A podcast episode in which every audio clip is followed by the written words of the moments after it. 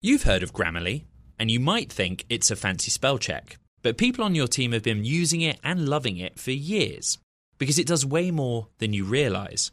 Grammarly is a secure AI writing partner that works seamlessly across apps and websites and can write an instant first draft in a few clicks, not a few hours. When every word your team writes is clear, concise, and on brand, companies can save 19 days per employee per year. Learn what better writing can do for your company at grammarly.com. Grammarly, easier said, done.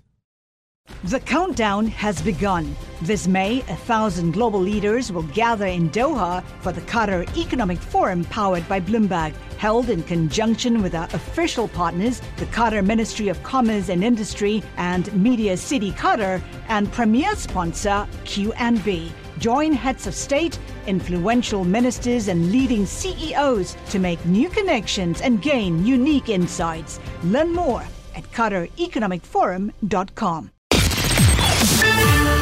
From the heart of where innovation, money, and power collide in Silicon Valley and beyond, this is Bloomberg Technology with Emily Chang.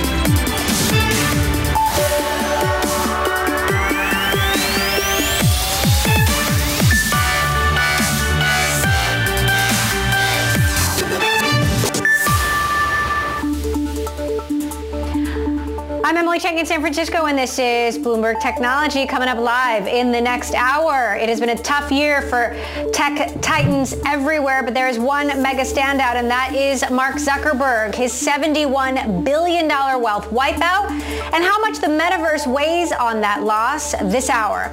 Plus, how Apple is quietly backing an association that brands itself as giving a voice to small business app developers. This as big tech comes under increasing scrutiny in Washington. And Climate Week is now underway in New York City. We're going to take a look at one tech company helping other businesses fight climate change by taking a harder look at their own carbon footprint. I want to bring in Brent Thill of Jefferies. Brent, we were just talking earlier about the big personal cost this has come uh, when it comes to Mark Zuckerberg's wealth. Um, you know, when are you going to realize, uh, when are you going to decide if this pivot was really worth it?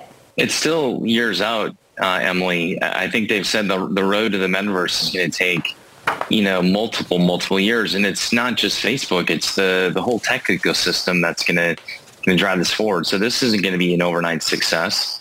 And then remember, you have the the economy, which is pulling back. The first thing companies do when the macro economy gets tougher is they cut their ad dollars. So all social media, Snap, Twitter, Facebook, you go across the board, right? They're all feeling the pain as a global macro dims, you're going to see less ad dollars flow. So there's a double whammy right now: the metaverse investment combined with the headwind of of the macro, and and I think for many in tech right now, it's a it's it's a tough road ahead. Uh, obviously, a lot of these stocks are already embedded a lot of the bad news, but what we're finding in this market is that uh, the more bad news that keeps coming, these stocks really aren't embedding it ahead of time. They continue to drift lower, and that's across tech. This isn't just a, a meta issue, so that continues to be a big drag uh, for tech in the, in the short term. Do you think Meta should consider spinning off businesses like Instagram, for example, where there's just uh, seemingly potentially a more reliable future profit engine? I don't think spinning is going to change anything. Uh, I think, you know, many have asked on Amazon, why wouldn't they just spin AWS off? And ultimately, you don't want to, you know, the analogy of you don't want to lose your star student in your household because it helps other the other kids in the house, right? So if you think about AWS and Amazon or for, for Facebook with, with Instagram, it's their star right now. So I don't think they necessarily want to lose the star at this point. I, I don't think that's a, a, a primary driver uh, at, at this point. It's a, it's a possibility, and certainly you can make the case, you know, for many many tech companies that they could consider that at this point. But again, I, I think what we're dealing with is a global tech storm that's impacting everyone. And this isn't going to change, you know, anything in the short term. Investors right now are out of the space. They want to see signs of recovery. And, and so I think this is a broader topic that that goes beyond uh, just uh, just just Facebook. But I don't I don't think an Instagram split off is is in the works. Right, but what does Apple, Amazon, Microsoft, Alphabet, what do they have that Meta doesn't have? Well, Amazon's got a powerhouse in software. When you think about AWS, it's their profit engine. It's their biggest source of growth, and it's their, their most durable piece of, of the business. And, and so why would you want to lose that business and spin it off? We can see it. We know the numbers. It's embedded uh, in, in the business. We can see it. I think the challenge for, for Instagram is we don't know all the exact numbers. And so that's what's hard to ascribe a value for it and the sum of the parts and, and, so I think that that is the difference at, at, at, at Amazon. For Microsoft, you know, many of their clouds are intertwined between the operating system and the cloud, Azure, Office. A lot of these clouds are intertwined. They're not going to spin that off. Many had talked when they spin the entertainment business off, and I think they were pretty clear they're keeping it. So I, I don't think we're going to see a big shakeup in terms of spin-offs because the market's gone down. This is a global macro pullback the tech industry has to to to you know uh, weather the storm, if you will, in the short term. And I think many of the multiples have already been been impaired.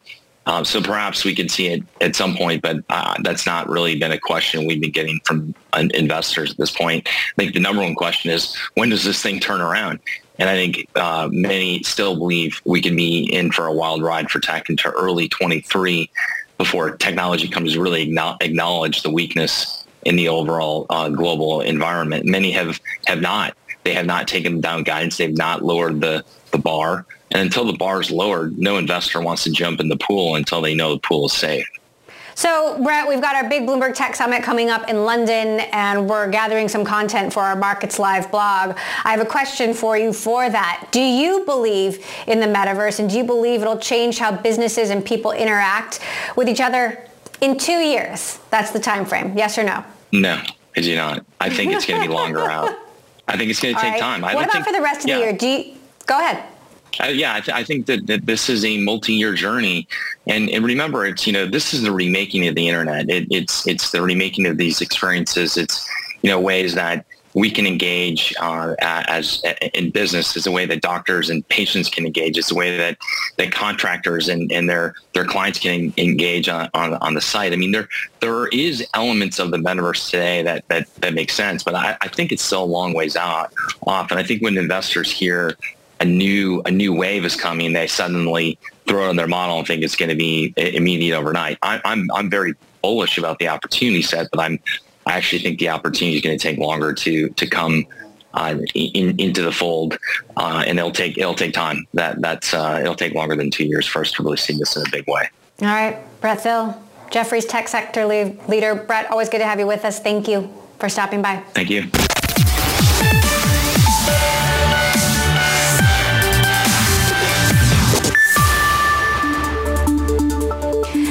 Midterms inching ever closer, you might be able to bet on them and make real money. It has been years in the making, and now the CFTC is weighing a plan that could let people place as much as $25,000 on which political party will control Congress. That's the proposal from the predictions market operator Kalshi, the first regulated exchange for trading on events. Its co-founder and CEO Tarek Mansour joins me now. So why do you want to get into election betting, Tarek? It's a great question, Emily, and thanks for having me today. Um, so election markets, or elections more broadly, uh, are the single, one of the single biggest sources of economic risk to the country. And going back to Kalshi's mission, our mission is democratizing access to hedging tools, basically tools and financial instruments that allow people and small businesses to hedge risks that relate to their day-to-day. There's nothing that exposes people and individual businesses to risk like an election. So that's why we're going for it. You could place as much as $25,000 on which party wins Congress.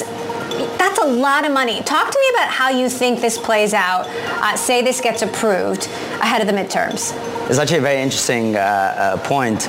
Um, so I'll, I'll, go back a little bit to the history and how, how we started Kalshi. So uh, you know, one of the, the, the, idea came from one of uh, my time at Goldman in 2016, uh, where we actually structured um, derivative or exotic products that allowed big institutions to hedge election risks.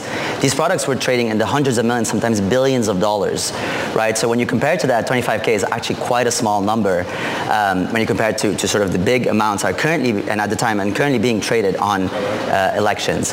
You know, the hedging needs of people and businesses are big. You know, right now we're starting with a smaller uh, subset of the population, which is individual and small businesses with smaller hedging needs. And we felt like 25K is an appropriate limit to, to basically go for uh, ahead of the midterms. There's a broader philosophical question at play here, which is, do you think betting on elections is good for democracy? And could it influence the democratic process at all in a negative way? It's a great question. So, you know, any financial innovation, uh, since, uh, you know, I would say dawn of time, had had ethical considerations, right? Insurance, when it came in, was like, oh, is this, is this, is it okay to bet on human lives? Obviously, insurance is very important today. It was the same thing with grain futures at the time in 1900s. Let's talk about elections.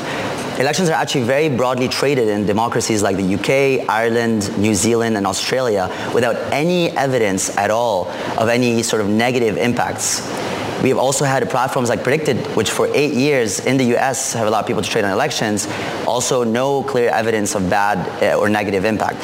On the contrary, the things that we've seen, and you know, this is why you know, our proposal has been getting a lot of support and uh, positive comments from organizations, um, uh, economic, uh, economic professors and academics and others. Uh, what we've seen is that the markets are used because they're a source of truth um, about what is actually happening with the midterms. And with polling average accuracy decreasing over the last 10 years, this is a mechanism that allow us to actually get more informed, allow people to get more informed about what actually is about to happen, and would allow to reduce polarization. Actually, one interesting comment that I want to mention is from Professor Jason Furman at Harvard, who, under, who served under the Obama administration and talked in his comment letter about how the administration under Obama used these markets to inform public policy and forecast different outcomes based on the decisions decisions they were making.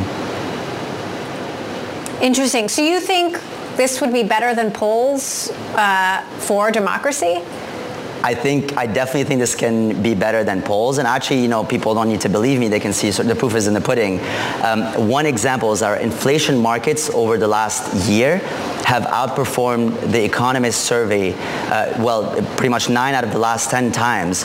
And so these markets are more accurate, uh, accurate than polls because in polls people can say anything and obviously the samples can be biased, etc. And we're seeing that with elections. You know, polls are contradicting each other and other things, whereas with the marketplace, like any financial marketplace, people have skin in the game and they're more incentivized to say the truth, which makes these uh, markets essentially more accurate than any other alternatives. Now, one of your competitors, PredictIt, had an application for elections betting that I believe was rejected by the CFTC.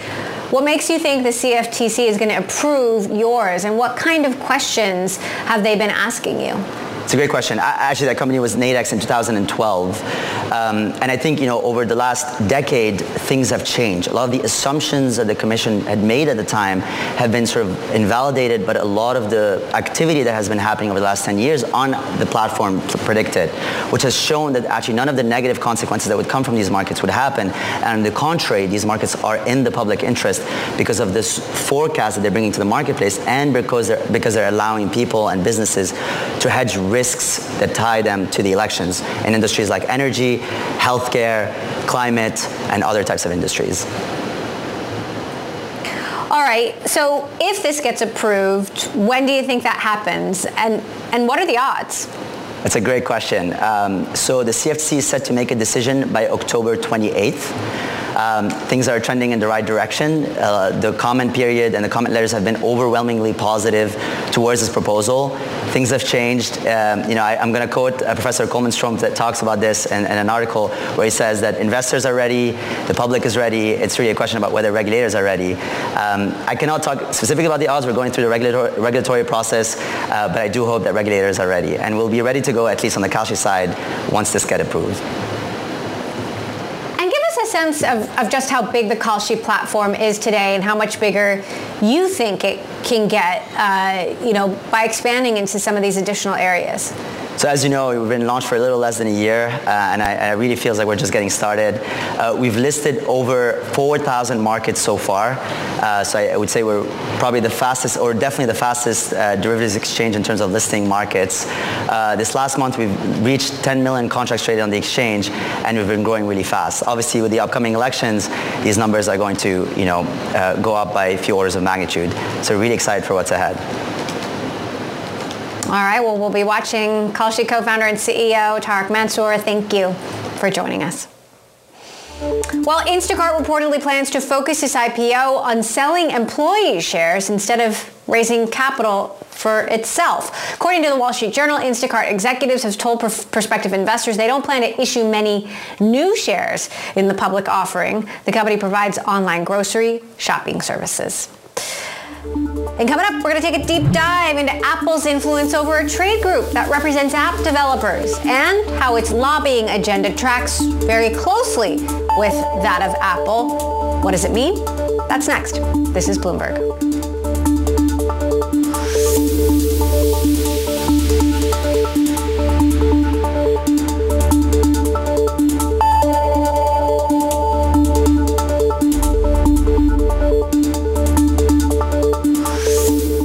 What if everyone at work were an expert communicator? What if every doc, message, and email they wrote was perfectly clear and concise? Inbox numbers would drop, customer satisfaction scores would rise, and everyone would be more productive. That's where Grammarly comes in. Grammarly is a secure AI writing partner that understands your business and can transform it through better communication. Companies that use Grammarly save an average of 19 days per employee per year that's because with Grammarly's AI, what used to take a few hours only takes a few clicks, like generating an instant first draft in your company voice or tailoring a message to your specific audience and goals. And Grammarly's personalized on brand writing help is built in everywhere your team works across 500,000 apps and websites. Plus, it's safe, secure, and already IT approved. Join 70,000 teams who trust Grammarly with their words and their data. Learn more at grammarly.com.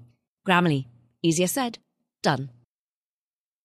The countdown has begun. This May, a thousand global leaders will gather in Doha for the Qatar Economic Forum powered by Bloomberg, held in conjunction with our official partners, the Qatar Ministry of Commerce and Industry and Media City Qatar, and premier sponsor QNB. Join heads of state, influential ministers, and leading CEOs to make new connections and gain unique insights. Learn more at QatarEconomicForum.com.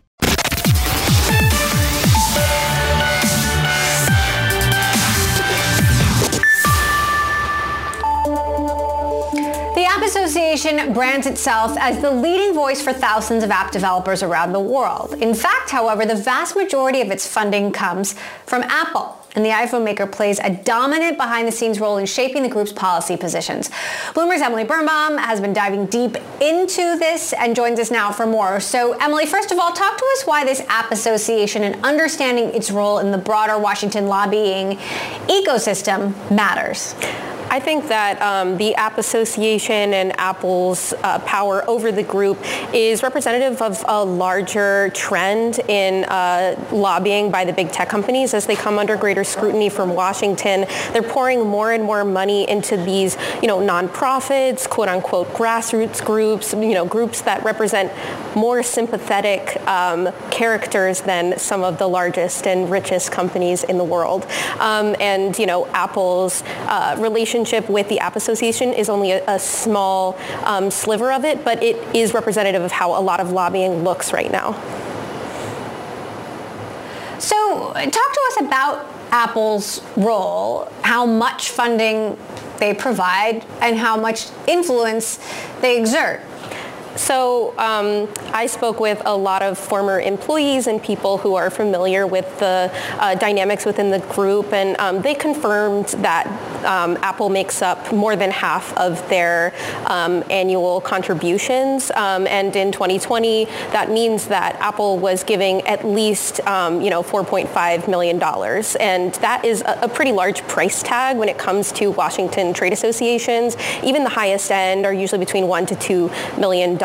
Um, and uh, former employees I spoke to said the percentage of their contributions probably much higher. Um, and you know, in my conversations, I learned that um, Apple lobbyists and lawyers regularly weigh in on you know policy positions that the group should take, policy areas the group should focus on. If you look at um, you know what the group advocates on the most, it's antitrust, obviously the top priority for Apple. Patents, you know, certain kinds of patent reforms that Apple has prioritized, such as something called FRAND, um, broadband, also something Apple's interested in. So um, there's pretty much a, a one-to-one relationship between their policy priorities and Apple's. Now, of course, all big tech companies have pretty immense lobbying operations. How does Apple, in your experience, differ from, you know, an Alphabet or a Meta or an Amazon?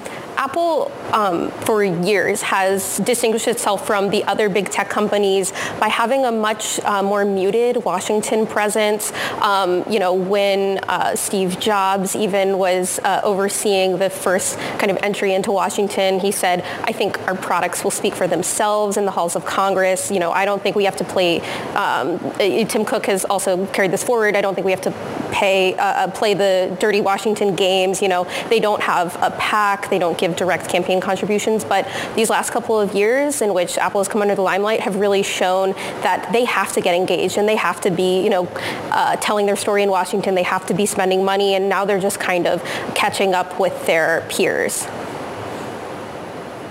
So what are you going to be following, especially as we get closer to midterms? There's obviously legislation, important legislation, moving through Congress on big tech quickly. Yeah. Um, so it's becoming pretty clear that legislation is not coming to a vote before the midterms. They're leaving open the possibility that it might come to a vote um, in the lame duck, you know, after the midterms. That is incredibly unlikely. So, um, you know, if Republicans retake the House, as polls suggest they might, um, probably antitrust will fall back, um, you know, to back of the shelf, and uh, content moderation and censorship claims will come to the fore. So that's what I'm really looking at.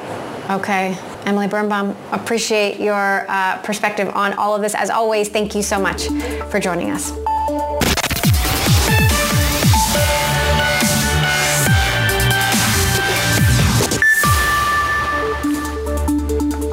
Welcome back to Bloomberg Technology. I'm Emily Chang in San Francisco. Let's get back to the markets and our own Ed Ludlow, who's been keeping an eye on Netflix. Ed? Yeah, it was a really volatile session for Netflix, really pushing higher at the open, then swinging back down to a loss in the middle of the session, ultimately closing up 1.5%. The catalyst, at least in the early part of the session, was an upgrade from Oppenheimer, the third upgrade we've seen from analysts this month. And I don't think you'll be surprised to hear, Em, that they're really focused in on the potential for an advertising base tier of subscription. Price target $325, raising uh, Netflix to outperform. And there is a bit of momentum behind the stock in that sense. Although you come into my Bloomberg terminal, I've started to pay a lot of attention to this because you give some context. Netflix is a stock that's down 60%. You see that on the white line on my screen behind me. And it's trading very close to the average 12-month 12 month analyst price target. In other words, if you're down 60% and you're trading at where the street thinks you'll be,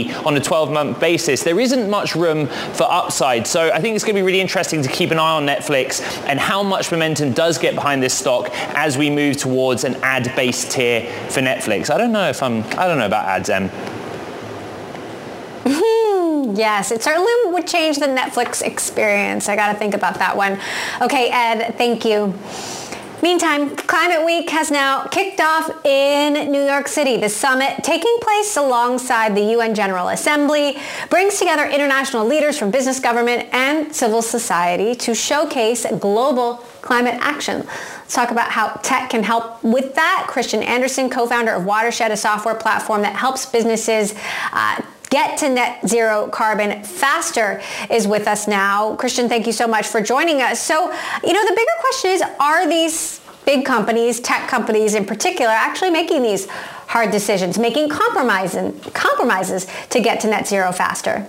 So Watershed works with these large companies across industries, across geographies. That's tech companies like Airbnb and DoorDash. That's also big companies in other industries like Walmart, world's largest retailer, like some of the largest asset firms by assets under management. And our focus with these companies is to take a data-driven approach to their own supply chains. So for a long time, corporate climate was synonymous with low quality offsets and not with actual reduction work on the company's own footprint. And that's where our customers are focusing. So are companies making hard choices? Sometimes when you gather that data, uh, you, you might not like what it looks like.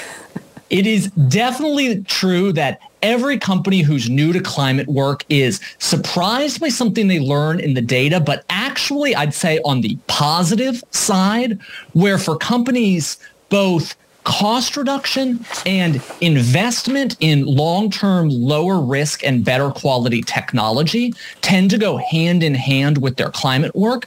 Now, I think it takes the data to see that, but these companies I was mentioning, like Walmart or large asset managers, these are these are sophisticated businesses who are known for making business first decisions and who have chosen to double down and triple down on their climate work because these are positive investments for the company over the three plus year time horizon. So you would say that these companies are making those tough calls when faced with the choice? I would say so.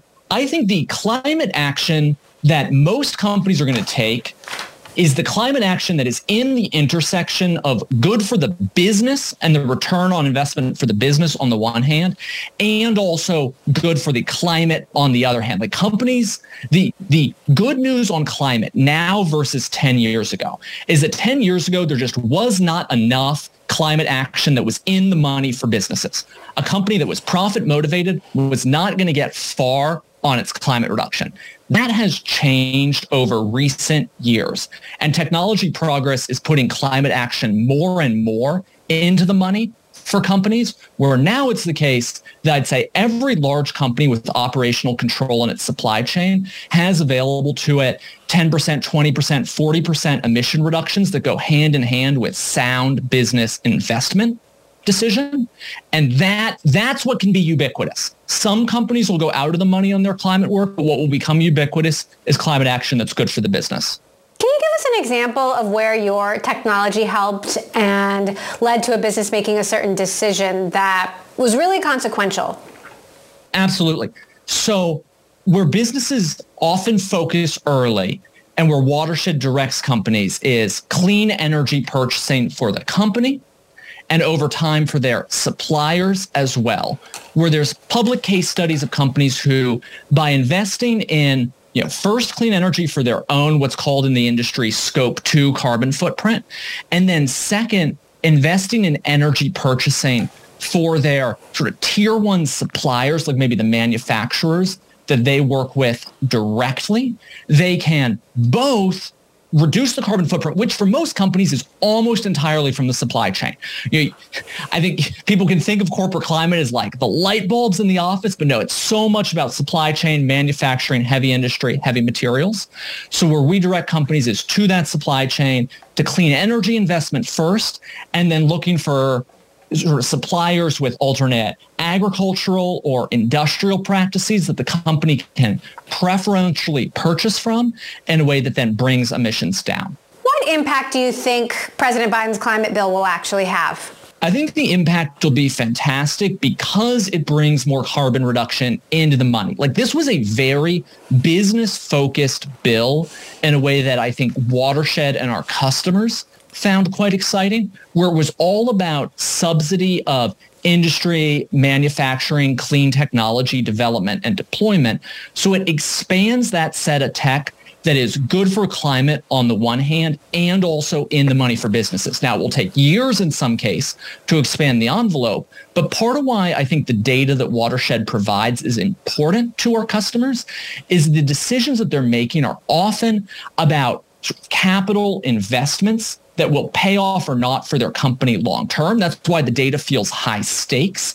Like what will be the return on investment, both from a financial and a climate perspective. So these decisions often take years to play out. On the multi-year horizon, the Inflation Reduction Act, the Biden bill, I think is going to be great for bringing more clean technology into the money for businesses. We're obviously facing a global energy crisis. How do you expect that to impact tech companies decision making and you know some of the investments that they're they've been hoping to make but you know maybe the the energy crisis will make them think twice watershed has a front row seat on this decision making because the data that we look at for our companies is their spend data and investment dis- data sort of globally outside the climate context as well and the the energy crisis is going to be severe for many businesses in many geographies. Um, the tailwinds on climate investment, at least over the past three to six months, have been much stronger than any headwinds, and climate investment remains very high. And then, second, on the energy crisis in particular, it's this two edged sword where, in the immediate term, countries and companies will rightly turn to whatever fuel sources is available, particularly to get through the winter, particularly in Europe. And then at the same time, it's pushing companies to assess what is my carbon exposure and fossil fuel exposure in the supply chain? And I think companies play a very important role as early adopters in new energy sources and new energy projects, offtake agreements there to get projects rolled out and reduce that dependence in the longer term. All right, Christian Anderson, co-founder of Watershed. Thank you. Got a big week covering climate tech coming up. Meantime, Twitter co-founder Jack Dorsey will be questioned under oath Tuesday in the company's lawsuit against his longtime friend, Elon Musk. According to court filings, Dorsey will be questioned by attorneys from both sides via Zoom Tuesday morning. Dorsey was subpoenaed last month by Musk. Coming up, cryptocurrency slide to their lowest in months. We're going to talk about the post-merge slump, crypto trends to watch, and more with Michael Anderson, co-founder of Framework Ventures. This is Bloomberg. What if everyone at work were an expert communicator? What if every doc, message, and email they wrote was perfectly clear and concise? Inbox numbers would drop, customer satisfaction scores would rise, and everyone would be more productive. That's where Grammarly comes in. Grammarly is a secure AI writing partner that understands your business and can transform it through better communication. Companies that use Grammarly save an average of 19 days per employee per year that's because with Grammarly's AI, what used to take a few hours only takes a few clicks, like generating an instant first draft in your company voice or tailoring a message to your specific audience and goals. And Grammarly's personalized on brand writing help is built in everywhere your team works across 500,000 apps and websites. Plus, it's safe, secure, and already IT approved. Join 70,000 teams who trust Grammarly with their words and their data. Learn more at grammarly.com. Grammarly, Easier said, done. From Silicon Valley to Wall Street, the promise and perils of artificial intelligence are playing out on the world stage. But what will the next phase of AI adoption look like? Which companies, from big tech to startups, will dominate? And where do the risks and unintended consequences lie? I'm Emily Chang. Join me at Bloomberg Tech in San Francisco, May 9th, to answer many of the industry's burning questions alongside Snap's Evan Spiegel, Xbox President Sarah Bond, OpenAI's Brad Lightcap, top researcher Dr. Fei Fei Li of Stanford, and many more. More details and just a few tickets left at bloomberg.com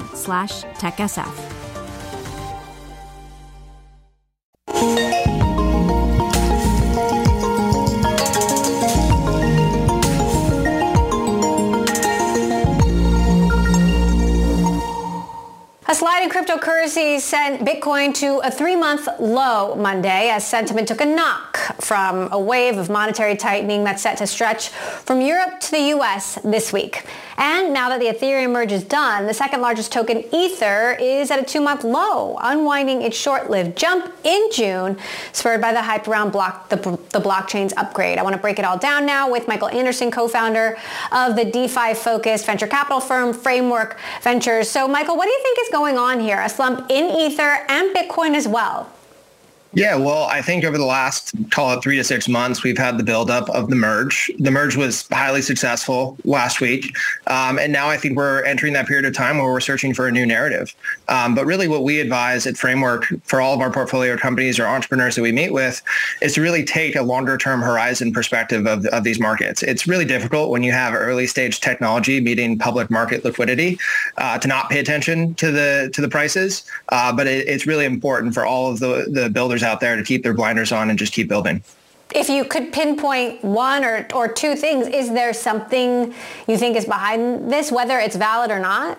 Well, I, I, think maybe one of the ideas uh, that was floated is just that this is the unwinding of a number of different trades that were put on that led up to the merge. Um, and these trades could be basis trades uh, or, or people that, you know, took out uh, positions and options or futures that related up to the merge itself. Um, and I, I, think the unwinding process in uh, the the backdrop of a macro uh, negative sentiment market um, is going to have more uh, volatility than you would expect if it was a, a, a different market um, from a macro perspective. So what is the crypto community buzzing about now that the merge has happened? And what are you excited to invest in? Well, the merge was only last week, uh, so it's been just a, a, little bit of time. But really, when we launched this most recent fund at the end of March, uh, one of the theses that we had that was really core to this new fund was was gaming and Web3 gaming, GameFi being the real narrative that we thought would take over leading to hundreds of millions of consumers in the space with with wallets um, and transacting using these games. Uh, and, and we think that that narrative is actually now in in the crosshairs of what's next, what's to come. Uh, over the next three to six months, we think there's going to be 20 to 25 games that launch that have a more sustainable model than maybe what we've seen so far with with the likes of Axie Infinity. Um, and these games are being built by by people who built games before that are for the first time building in in the blockchain space. Um, so we're really excited to see these entrepreneurs come in, and it's only going to be a couple more months until we see these games launch. NFTs have been in a bust cycle, but since the merge, we've seen NFTs gaining momentum, prices rising. Is this the, the rebound of the NFT market, or is this going to be short-lived? Well, I, one of the things that I think is really important to note about the merge, um, and, and this is one of the success points, is just the fact that you have the shift of proof of work to proof of stake representing the amount of energy uh, in, in the size of the country of Finland. Um, so that reduction in the amount of global energy consumption that is required to proliferate this network is a major change. And I think the art world in particular has been one of the most negative against the proof of work consensus model uh, because that that's what's been required to to use and transact in these NFT marketplaces. Now that we see the shift and the energy reduction, therefore, I think we're going to start to see a lot more activity in the NFT market because the narrative, the negative sentiment is just gone at this point. Um, most most NFTs are transacted on proof of stake chains uh, after last week. Now, I'm, I'm curious, given you know your former life at Snapchat, where you were a product manager, what you think about the future of monetizing the metaverse. We were just doing a story earlier about how Facebook Meta stock has plunged. Mark Zuckerberg has personally lost 71 billion dollars, um, in part because investors just aren't excited about the metaverse or are skeptical about the metaverse. What do you think the, the opportunities are to monetize in the metaverse? Are you excited about it? Absolutely. Um, I think the definition of the metaverse is a bit of a nebulous one, though. Um, this is exactly why we're excited about games.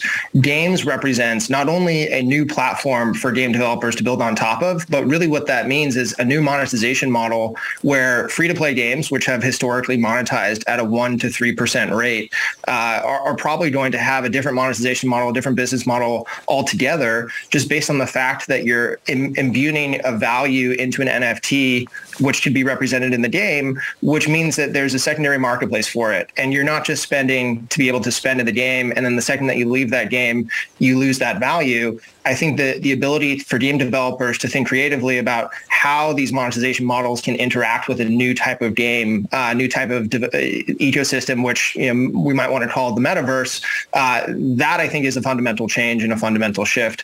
Um, so when we say we're excited about gaming, what we really mean is we're excited about the new business models for gaming uh, because those have been changing rapidly over the last couple of years. All right.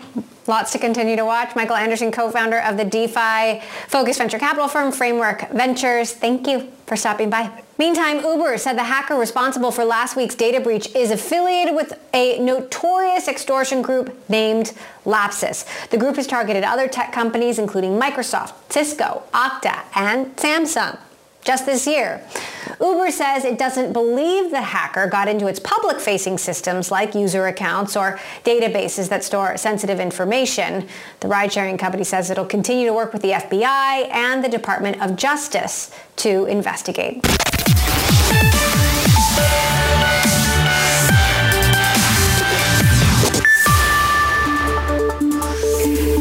NFT craze was sweeping Hollywood with celebrities and studios jumping on the non-fungible train. But with crypto sinking, the enthusiasm seems to be dwindling. Joining us now, Bloomberg's Lucas Shaw. So interestingly, Lucas, post Ethereum merge, the prices of NFTs have ticked up a bit, triggering some people to talk about maybe a rebound. How is Hollywood thinking about NFTs?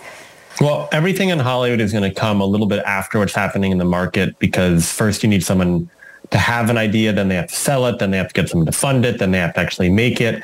Uh, you know, Hollywood, like most industries, got very excited about the potential of uh, of NFTs and and Web three uh, late last year and, and early this year, there were a lot of different projects, either using NFTs as sort of a, a fan engagement tool uh, or as the, the origin intellectual property or character upon which a property could be based. Um, some of those are still going, uh, but as, as, one person told me, most of the projects kind of dried up overnight earlier this year. Who were the biggest celebrities who were really in on this? And does it seem like they're not into it um, anymore? yeah, I mean, you have a mix, right? So there are the celebrities who just bought NFTs. You know, Jimmy Fallon bought a Bored Ape. Stephen Curry bought a Bored Ape. Reese Witherspoon was uh, someone who was very into it.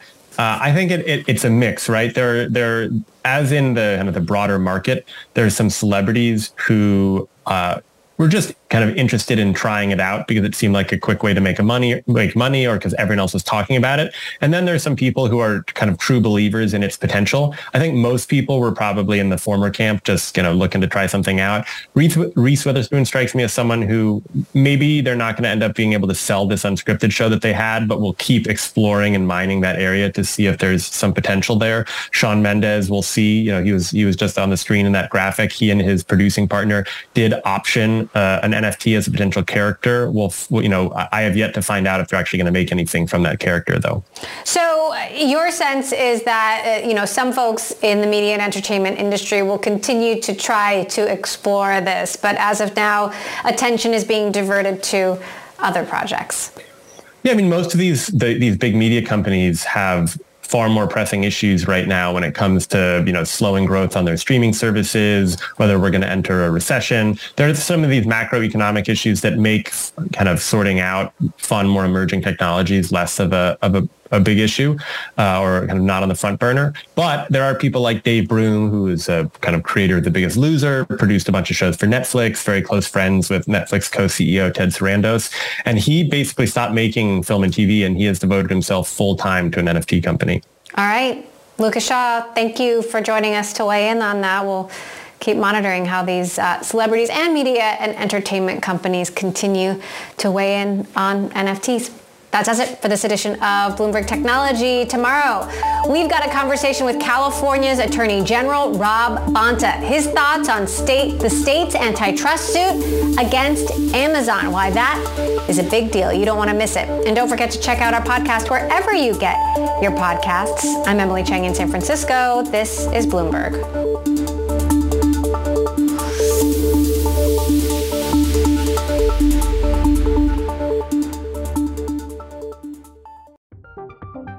From Silicon Valley to Wall Street, the promise and perils of artificial intelligence are playing out on the world stage. But what will the next phase of AI adoption look like? Which companies, from big tech to startups, will dominate? And where do the risks and unintended consequences lie? I'm Emily Chang. Join me at Bloomberg Tech in San Francisco, May 9th, to answer many of the industry's burning questions, alongside Snap's Evan Spiegel, Xbox President Sarah Bond, OpenAI's Brad Lightcap, top researcher Dr. Fei Fei Li of Stanford, and many more. More details and just a few tickets left at bloomberg.com slash techsf.